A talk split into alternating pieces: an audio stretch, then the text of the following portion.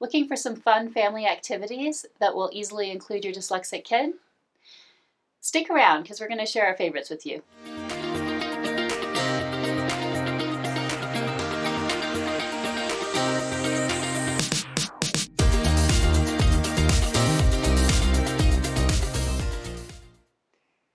Hello, we're Nick and Sonia, and this is Dyslexia Journey, where we discuss topics related to supporting the dyslexic child in your life.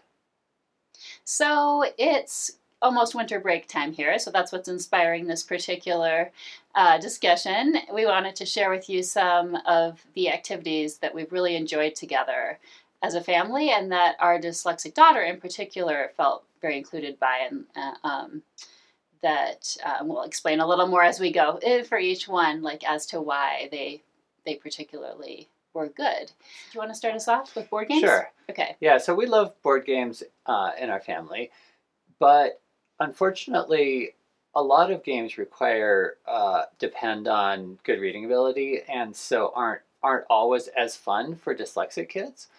Um, but there are a couple that we really like that are more visually oriented that have been kind of family favorites in our household.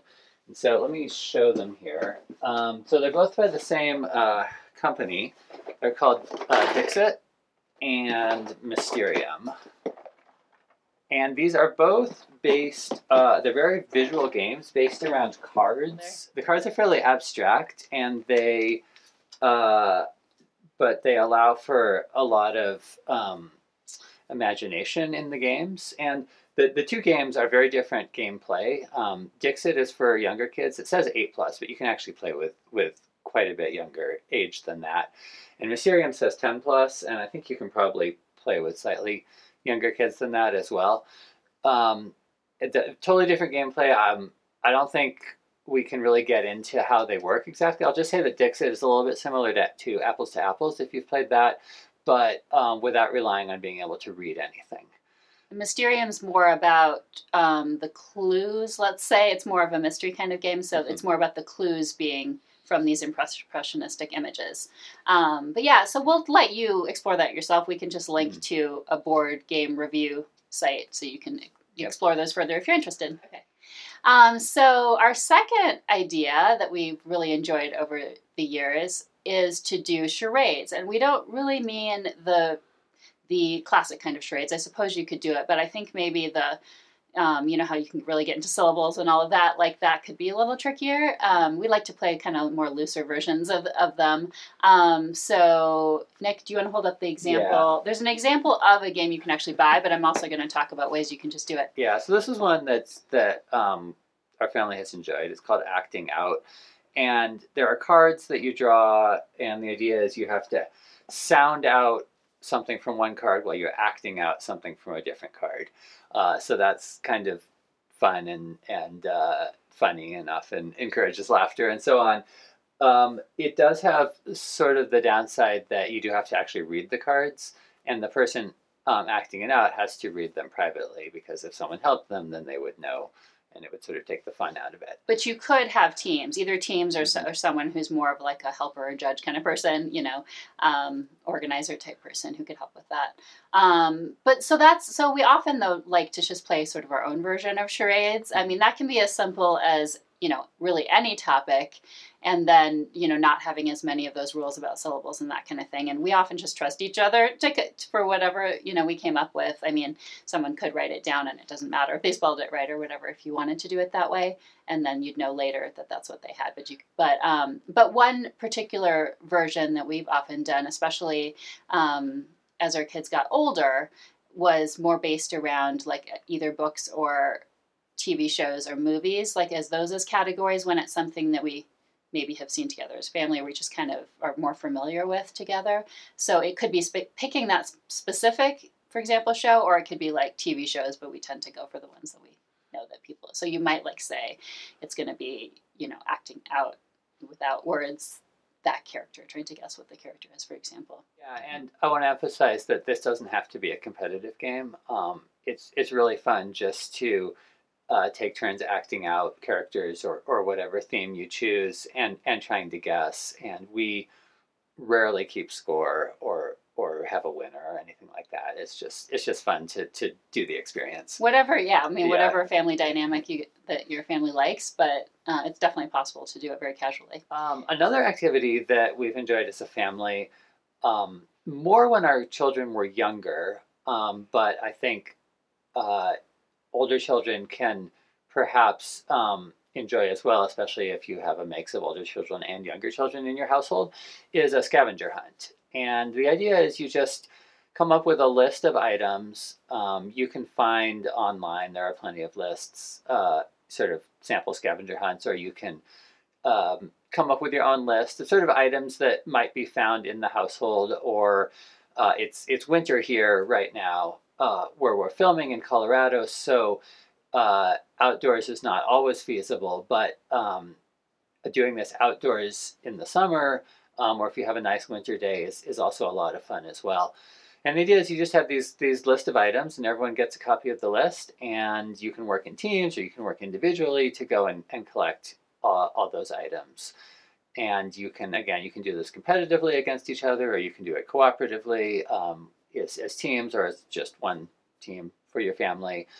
Um, and then for children who struggle with reading or who don't know how to read yet, um, you can put pictures of the items in the list. That's one option, or you can go through uh, if they're sort of early readers or struggling with readers. Uh, it's often helpful. We found um, in any scenario like this to read through the entire list with your child together before you get started to make sure that they um, have have heard it verbally and and can sort of keep it in their memory um, and then maybe recognize it again when they look back at the list. And you know, if it is a nice enough day and you're on a hike, this can be a good way to keep, especially younger kids, Yes. going on a hike. So just a little tip there. Um, so our fourth suggestion has to do with music. So some families might like to sing together, um, but or appreciate music in some other way. You know, so it could be singing along to the radio. It could be, um, it could be, you know, singing songs that just any song you want to. Um, I guess at winter break, sometimes people sing holiday songs together. Um, but we're actually one of the ways we do it's a little different from that, which is um, is more like a name that tune kind of thing. There's plenty of YouTube videos and that are set up this way so that you can do like a, a name that tune. You can either do it for lyrics or just try or um, or there's even ones that you can try to like come up with a song that has a particular word. Um, but the ones that that purely like play some music for you, usually it's to identify the song and singer or or to um, try to finish the lyric. And I, I find like this can be particularly fun for you know teenagers because you know sometimes they're listening to to more music at that point. Um, and then it can be fun sometimes to do like best ofs over the years, and so it sort of like ends up being kind of like the parents and different generations against each other because usually we're more familiar with some of the uh, past decades tunes. yeah, we're definitely better at um, let's just say certain decades than the more recent uh, pop hits. yeah, especially Whereas- for knowing them very well, right? Like Yes. things might be familiar, but to finish a lyric, for example. Yep. Um, and that's uh, something that you can do um, if you just have if you just want like a five or ten minute break. Um, you know, after dinner before starting homework, something like that. Um, it's a really quick kind of thing that you can do all year round. Um, or if you want to take more time um, during during winter break or whatever, you can do uh, name that tune for holiday tunes or, or something like that. And there's uh, almost infinite options of, of YouTube videos that you can find.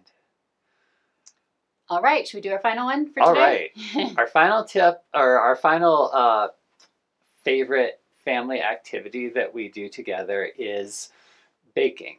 And so uh, a lot of families, I think, do this around the holiday time of year, um, baking cookies and so on. Uh, I want, but we want to add uh, sort of a twist to that because traditional cooking and baking can be somewhat challenging and frustrating for dyslexic kids because reading recipes can can be a little bit confusing, um, especially when you're looking at the measurement abbreviations, TSP versus TBSP for teaspoon versus, versus tablespoon if you're um, in the U.S. using imperial units, and so uh, and that's not to say that that it can't be um, that it can't be a good way to, to get children, uh, dyslexic kids, to practice reading sort of in a different setting. But what we actually sometimes like to do as a family is be a little more creative with our baking and uh, do kind of uh, baking inventions or even uh, baking competitions where maybe uh, two people would compete against each other with a third person who's the judge and uh, the the two people have to come up with a creation and then and then the judge gets to try it and uh, And you can of course have different best ofs rather than it's just this is the better than that one. You can have like most most visually appealing, most Mhm. and then like best tasting. You know, you can have different categories there. Um, but yeah, it's kind of a fun way to. It's also a fun way to include people who don't like to bake as much because I'm actually less the baker in the family, but I very much enjoy being the, the judge and the taster.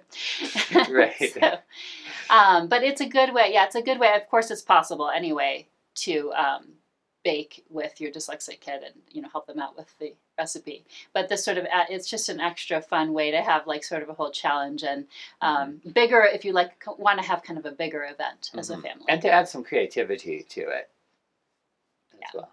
Yeah, exactly. So we'd love to hear if you have any other suggestions in the comments for fun activities that you've had success with including everyone in your family in. And uh, we would so appreciate it if you would um, like and subscribe to our YouTube channel so we can get this content out there. And if you're listening to the podcast, please leave us a rating and a review. And I hope you have a wonderful time having fun with your families. Bye.